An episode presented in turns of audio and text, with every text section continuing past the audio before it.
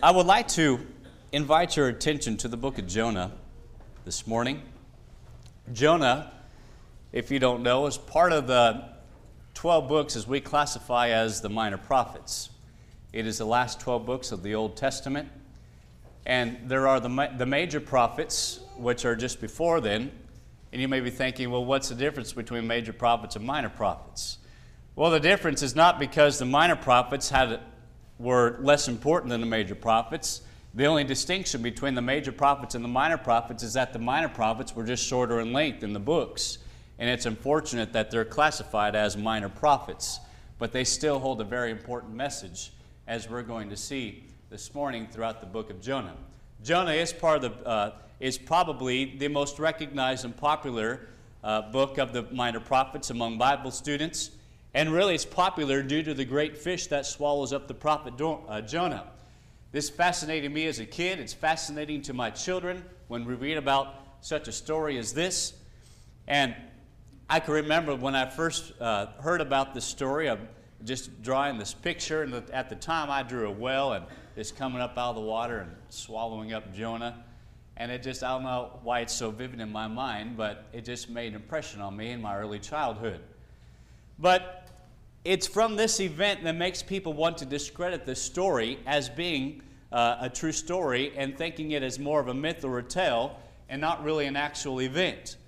Some people just can't believe that a great big fish would swallow someone up and for that person to survive in the belly of that great fish for three days.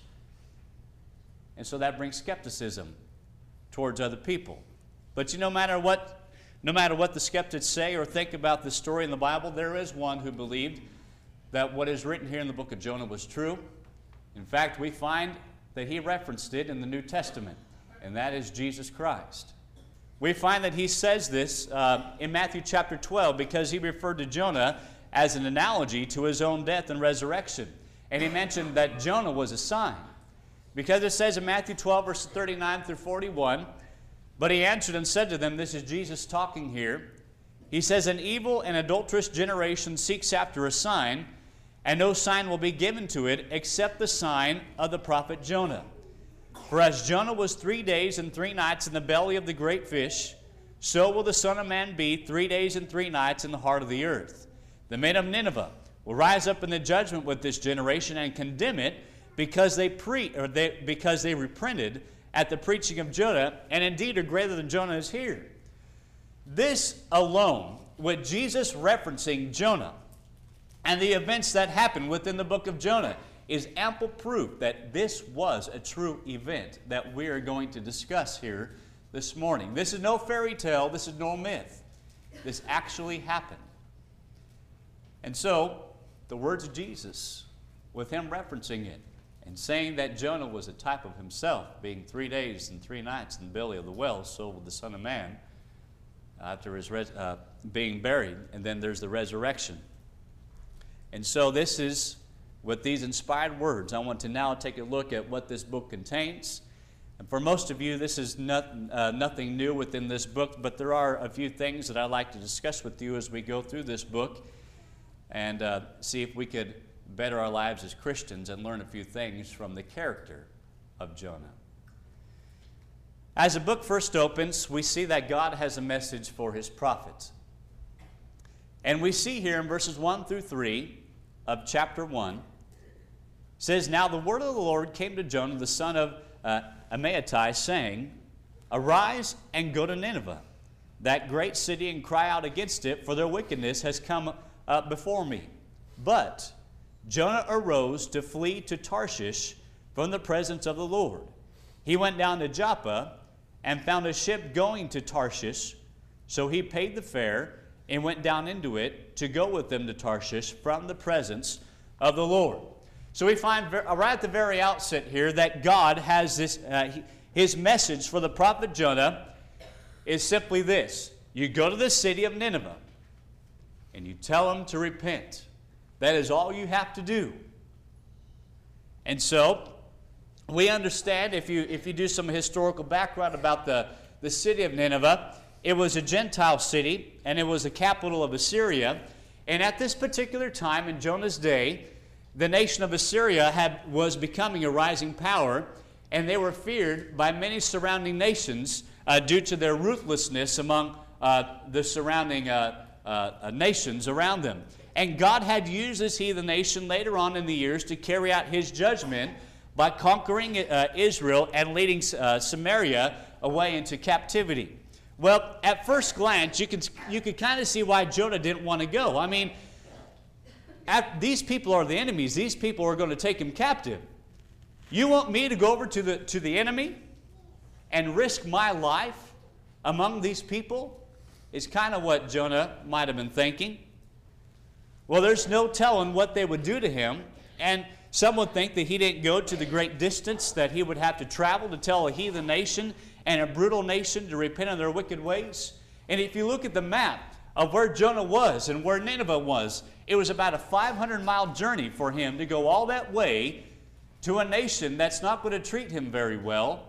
He may risk his life. And so one may think, well, certainly, certainly we understand why Jonah doesn't want to go. No wonder he wants to go somewhere else than, than Nineveh. Well, hold that thought for a minute because there's another, another reason that's going to pop up in chapter 4 of why he didn't want to go to Nineveh. Well, since he doesn't want to go, he tries to run from the presence of the Lord, as the Bible says. And here's his first mistake. He tried to get out, out of his duty from God by picking and choosing what God wanted him to do. And since he was already a prophet of the Lord, I doubt he really believed that he could actually free from the presence of the Lord. But even be that as it may, his intent was to get away from the situation as much as possible and then come up with some kind of excuse as to why he didn't carry out the Lord's uh, message. And so, in, in his attempt to get out of his mission from God, Jonah had this plan to get away as far as possible. So we read that he got into a ship he headed for the city of Tarshish. Now, when you look at Tarshish on the map compared to Nineveh, Tarshish was four times the distance than, Nineveh was, where, where, uh, where Jonah was at. So it was about 2,000 miles away that Jonah was going to flee from the Lord. And so he gets on board, he heads to Tarshish, and I would think at this particular point that Jonah, Jonah thought, I've done it. I've got out of my duty. I don't have to go to Nineveh. I'm busy doing other things. And so his plans were going well. He had run away from God. Well, remember, God knew Jonah, God knew his plans.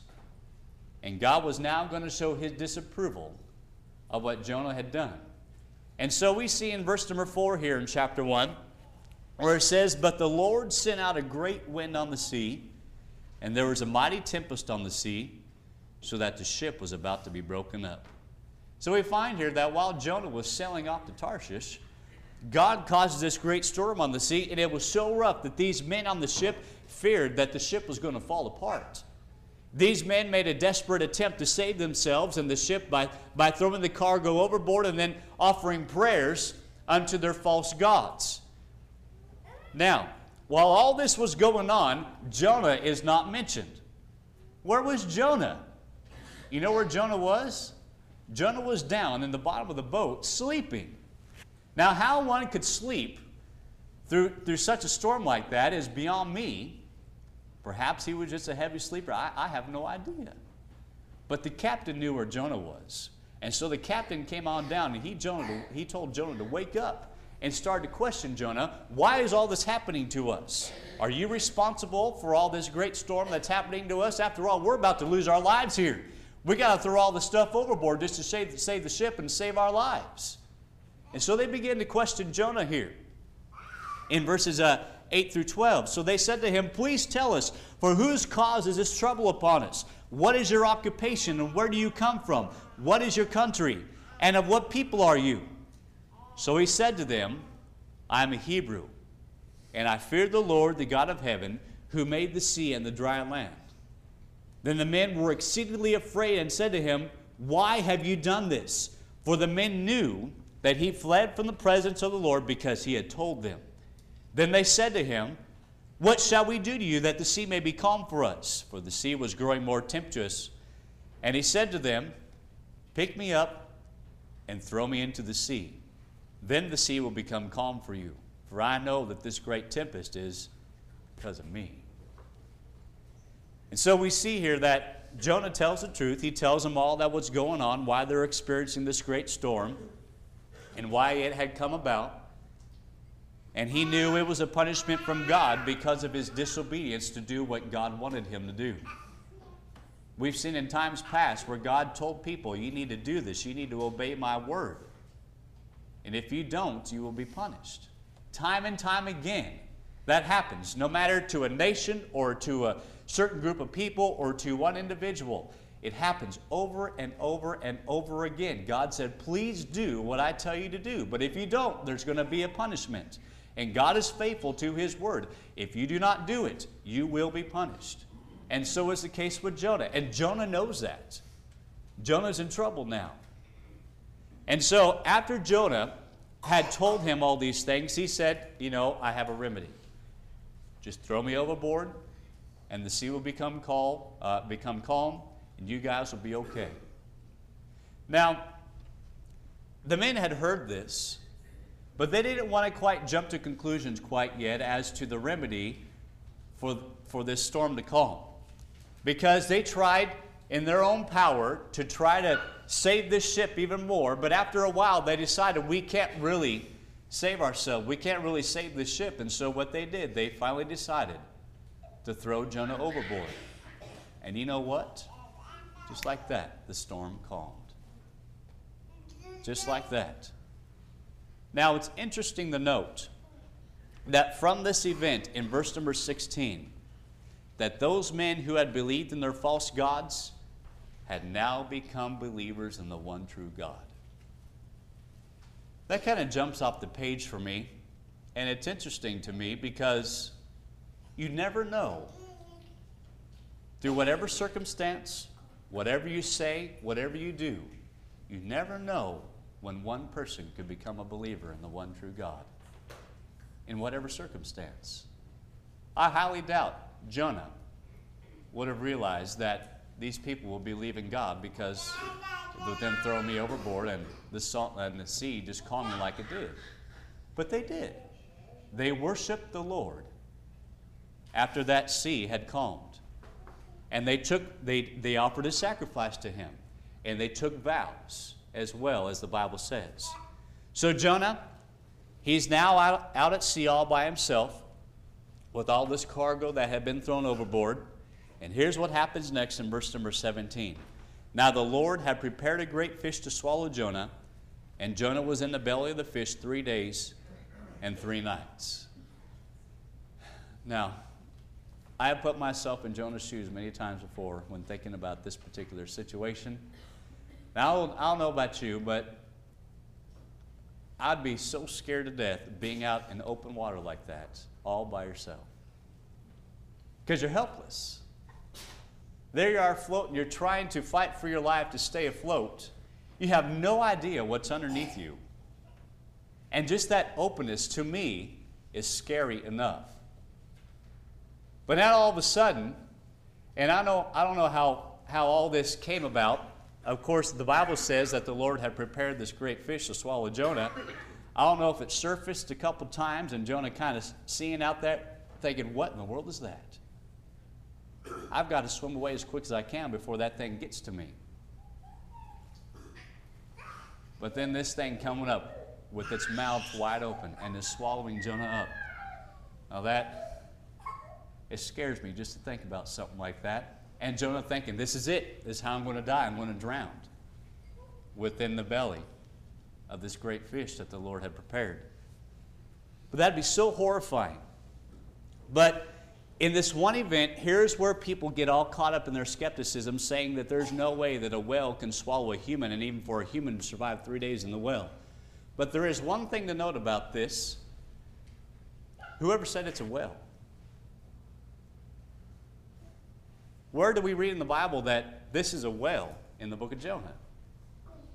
We have no idea if it's a whale or not. All we know is that God prepared a great fish and it did swallow him. Now, we have no idea what the great fish would have been. It could have been some creature that is extinct, for all we know. It could have been a whale, but we don't know. Even Jesus referred to it as a great fish in Matthew 12 and verse 40. But whatever it was that God had intended to use to swallow Jonah, it happened, and we just need to take the Bible for what it says. And again, like I said, if Jesus backed up the story, that's good enough for me. We just believe that this great creature swallowed up Jonah. And so here Jonah is now. He's all scared, probably worn out from the raging sea. He's just been swallowed by this great fish, and he can't see a thing. It's dark in there. I'd imagine it's pitch black, and to me, that'd make it even more scary. But to add to it, he had to stay alive by trying to keep his head on top of the water while in the belly of that great fish. So, needless to say, things are not going well for Jonah. He, think, he thought things were going well when he got on that ship. But now look at his situation. It's completely reversed. He's in a life and death situation now.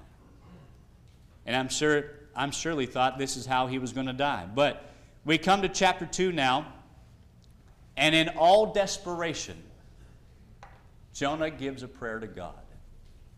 And I want to read this prayer, verses 2 through 9 of chapter 2 here.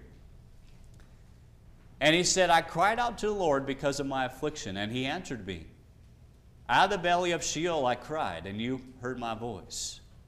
For you cast me into the deep, into the heart of the seas, and the floods surrounded me. All your billows and your waves passed over me. Then I said, I have been cast out of your sight. Yet I will look again toward your holy temple. The waters surround me, even to my soul. The deep closes around me. Weeds were wrapped around my head. I went down in the moorings of the mountains. The earth with its bars closed behind me forever. Yet you have brought up my life from the pit, O Lord my God. When my soul fainted within me, I remembered the Lord, and my prayer went up to you into your holy temple. Those who regard worthless idols forsake their own mercy, but I will sacrifice to you with the voice of thanksgiving. I will pay what I have vowed. Salvation is of the Lord. I like this prayer. I like it because we see a turn in his life. It is a change in Jonah's heart throughout this prayer. He realized he had done wrong he now wanted the second chance in his life to do the Lord's will. In verse 4, he says that he will look again to, his, to your holy temple, which is the turning point of his repentance. He did not do this at the very beginning when, when he was told to go to Nineveh and to preach the message of God, but he is now ready to carry out this message that God had told him to carry out to those people there in Nineveh. And this prayer is so deep felt by Jonah. It was a life or death situation for him, and he wanted to be saved. He wanted to live. But Jonah, he knew who to turn to. He knew to turn to God because he was the one who was in control. And as the Bible says here, as he prays, he knew where salvation came from. From no other man, from no other being than the Lord. That's whom salvation comes from. And we should keep this in mind. There are, there are things that sometimes that just don't go right in our lives. Maybe we get into trouble with, with debt, or, or as an extreme, maybe, uh, maybe we're found in a life or, set, or death situation. But, it, but really, it's at times like these that really make us think of the whole scheme of things. Because it's at times like these when we're feeling so down and so low that we tend to think about our Lord, don't we? And when we tend to think about our Lord, we realize He knows what's going on. He's in control. And it makes us want to pray more, doesn't it?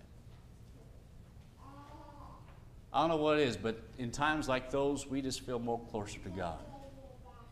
Because we know that He can get us through it. Jonah realized that. And we would do ourselves a world of, uh, a world of good if we would realize that too. Moments like this can bless us because it allows, our li- allows us to refocus our lives to Christ and to re- rededicate our life to Him. This certainly was Jonah's situation, and it made him want to do what God had commanded him. And so, because of this prayer, as we'll see in verse number 10 of chapter 2, so the Lord spoke to the fish, and it vomited Jonah on the dry land. In other words, God gave him a second chance. And God will ever give us a second chance too. Because He wants us to do what is right. And if it takes two or three or four chances, God is willing to give us those chances. And praise be to Him because of that. Now, it's at this time that the Lord gives Jonah another command. The message doesn't change, the command doesn't change. He wants Jonah to do just as he had told him before. Because he says in chapter 3 now, verses 1 and 2 Now the word of the Lord came to Jonah the second time, saying, Arise, go to Nineveh, that great city, and preach to it the message that I tell you. That's exactly the first message that he gave him. And so Jonah took God's command this time. Because we find in verses 3 and 4 of chapter 3 So Jonah arose and went to Nineveh according to the word of the Lord. Now Nineveh was an exceedingly great city, a three day journey in extent, and Jonah began to enter the city on the first day's walk. So he cried out and said, Yet 40 days, and Nineveh shall be overthrown. And so we see that Jonah goes up to the city of Nineveh. It, it says it was a great city and it was a three day journey in extent. And some debate as to what this phrase means, but I, I particularly believe that it refers to the extent of the city being so great. Some have tried to measure the city's width based upon the three day journey, and some would suggest that this city is about five to eight miles across. And if that's the case, Jonah's got quite a bit of preaching to do around the city of Nineveh. He's got some work to do. But when Jonah entered the city, he began to preach this message. And it's simple, it's short, it's pointed. Yet 40 days, and Nineveh shall be overthrown. If, if it was just that simple today. Well, this message was enough to get the people to believe God and to change their ways. These people changed. In fact, the Bible goes on to say that they wore sackcloth, they fasted. And it was a widespread movement throughout the entire city. And the word got to the king, and the king did just the same as the rest of the people who were hearing this message from Jonah. And he even made a decree that all men, but not only men, but all animals too, should neither eat nor drink to the, due to the message of the prophet of Jonah. And the king even commanded that everyone turn from his evil way and from the violence that is in his hand in verse number 8. And the reason why, as verse number 9 says, was to try to escape the wrath upon them. They didn't want a destruction, they wanted to be saved too. And so here was their moment of repentance. And so listen to verse 10. Then God saw their works. And let me emphasize works here. He saw their works, that they turned from their evil way, and God relented from the disaster that He had said He would bring upon them, and He did not do it.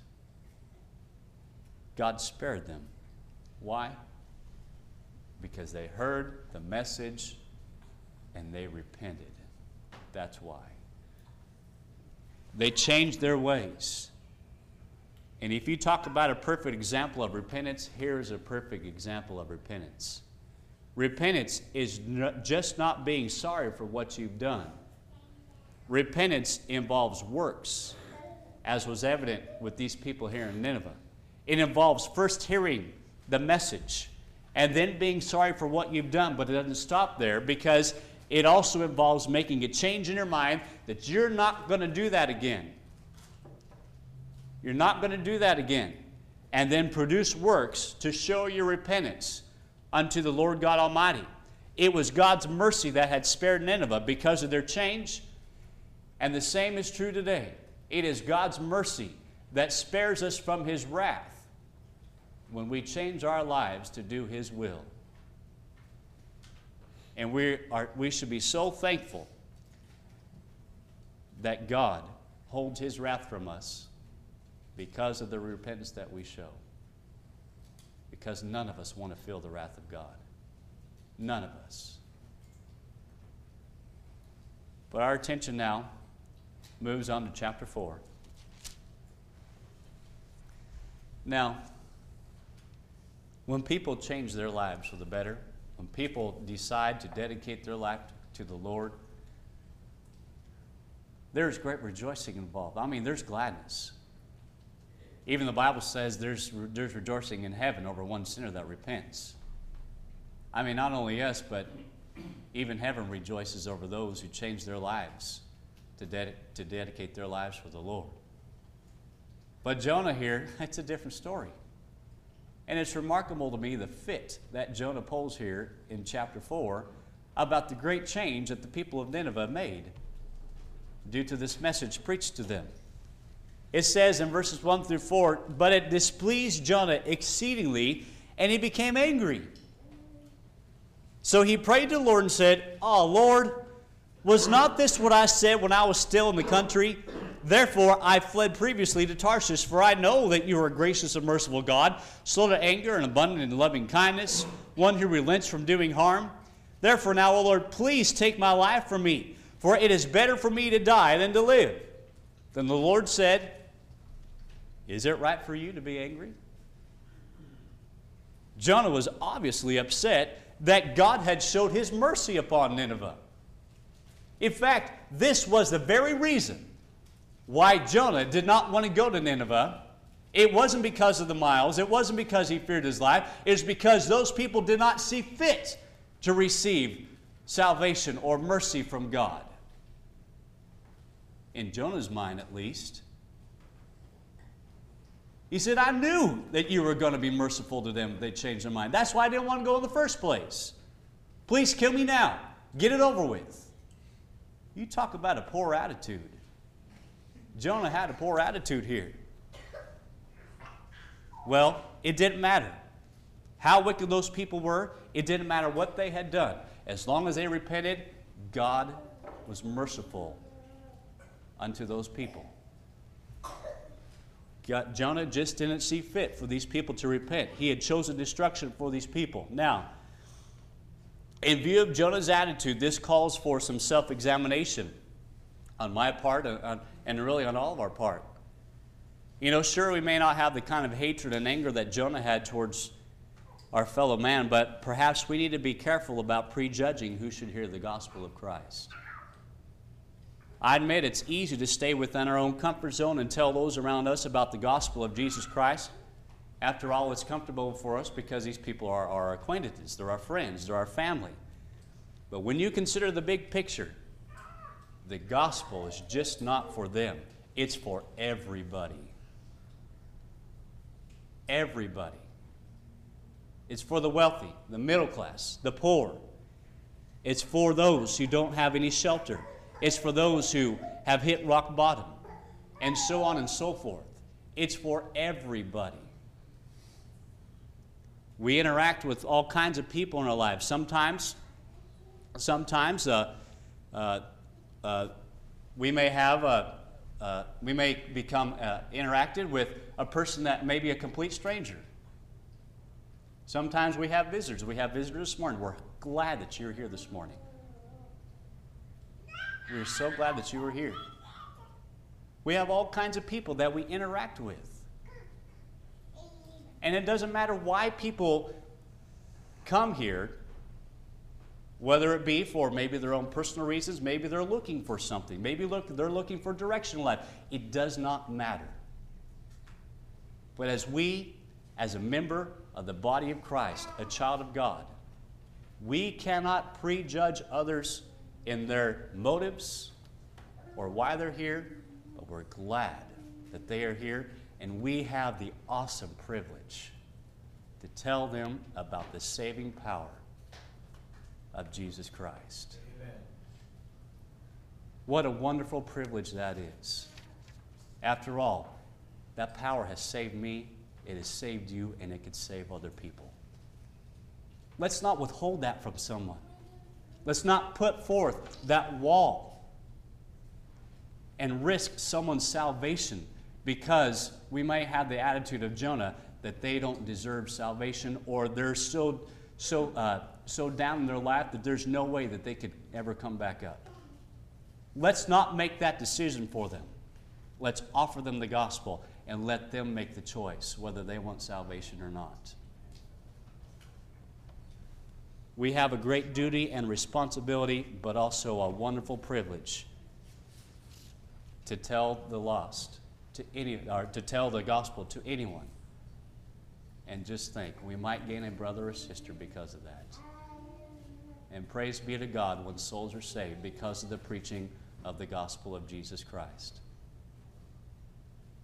Well, Jonah had this bad attitude. He had prejudged them. He wanted judgment upon these people. But God had a lesson to teach to Jonah. It says in verses 5 through 8 So Jonah went out of the city and sat on the east side of the city. And there he had made himself a shelter and sat under it in the shade till he might see what would become of the city. And the Lord God prepared a plan and made it come over, came up over Jonah, that it might be shade for his head to deliver, to deliver him from his misery. So Jonah was grateful for the plan. But as morning dawned the next day, God prepared a worm. So it was dam- so it and so it damaged the plant that it withered. And it happened when the sun arose that God prepared a vehement east wind, and the sun beat on Jonah's head so that it grew faint. Then he wished death for himself and said, It is better for me to die than to live. Now, you thought Jonah was mad before. Jonah was even hotter now because of what has, is happening now. All these things are happening there. And I mean, he's waiting there for the destruction of Nineveh, and all these bad things are happening now. This great wind, the shade, now the shade's gone, and now this great wind's picked up. Nothing's going right for Jonah. Please kill me, is what he is pleading with the Lord.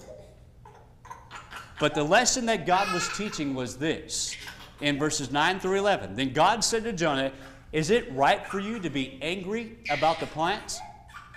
And he said, It is right for me to angry, to be angry, even to death.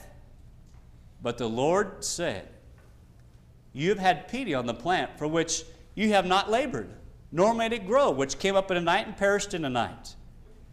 And should I not pity Nineveh, that great city, in which are more than 120,000 persons who cannot discern between their right hand or their left, and much livestock? So the lesson is this if Jonah was so concerned about the plan over which he had no control whatsoever, should he have had some understanding of God's compassion for a city which the Lord had total control over? Well, certainly he should have. Souls are more important than plants. And Jonah should have realized that. He'd value the plant over the souls of the city. Now, just by way of passing, it mentions 120, uh, 120,000 persons who cannot discern between the right hand and the left most agree that's talking about children. And if that's the case, we could kind of make a rough estimate of the number of people within the city. It, it, it has been said to be at least maybe 600,000 people in the city of Nineveh. If that's the case, that just shows about the great, great epic proportions of repentance in the city. And yet, Jonah didn't even care. What a sad attitude. And none of us should ever have that type of attitude toward other people. Well, I don't know if Jonah ever changed his mind after this because this is simply how the story ends. I would hope that he did, but this story of Jonah should stay, stay in our hearts because of its great teachings. And we've learned three things this morning from this story. Number one, we learn to not run from the commandments of God because if we do, we're going to be held accountable for it and we're going to be punished for it if we choose not to do what God's will is. Number two, we learn not to prejudge others and make our own decisions whether they're fit or not to receive the gospel of Jesus Christ. And then number three, we have learned what true repentance is. Again, repentance just doesn't mean I'm sorry. It involves works. It involves works. May the example of Nineveh's repentance remind us of what Jesus said again in Matthew chapter 12 and verse 41 says, The men of Nineveh will rise up in the judgment with this generation and condemn it because they repented at the preaching of Jonah. And indeed, a greater than Jonah is here. And certainly greater than Jonah is here. And that's the Lord Jesus Christ. And he preaches the same message as Jonah did to the people of Nineveh. He preaches repentance. He preaches to change your life. Change your life. Put your life in a direction that God would want you to live. Come to Him. Be saved by His gospel. Obey the words of the Lord, and you will be saved by it. We thank you for listening to our podcast put on by the Church of Christ at 2215 Planz Road in Bakersfield. If you would like any additional information, or you would like to receive a free Bible correspondence course by mail, please email us at info at churchofchristbakersfield.com. Our service times are Sundays at 10:30 a.m. and 5 p.m. and Wednesdays at 7:30 p.m. Please make plans to join us. We would love for you to be our honored guest.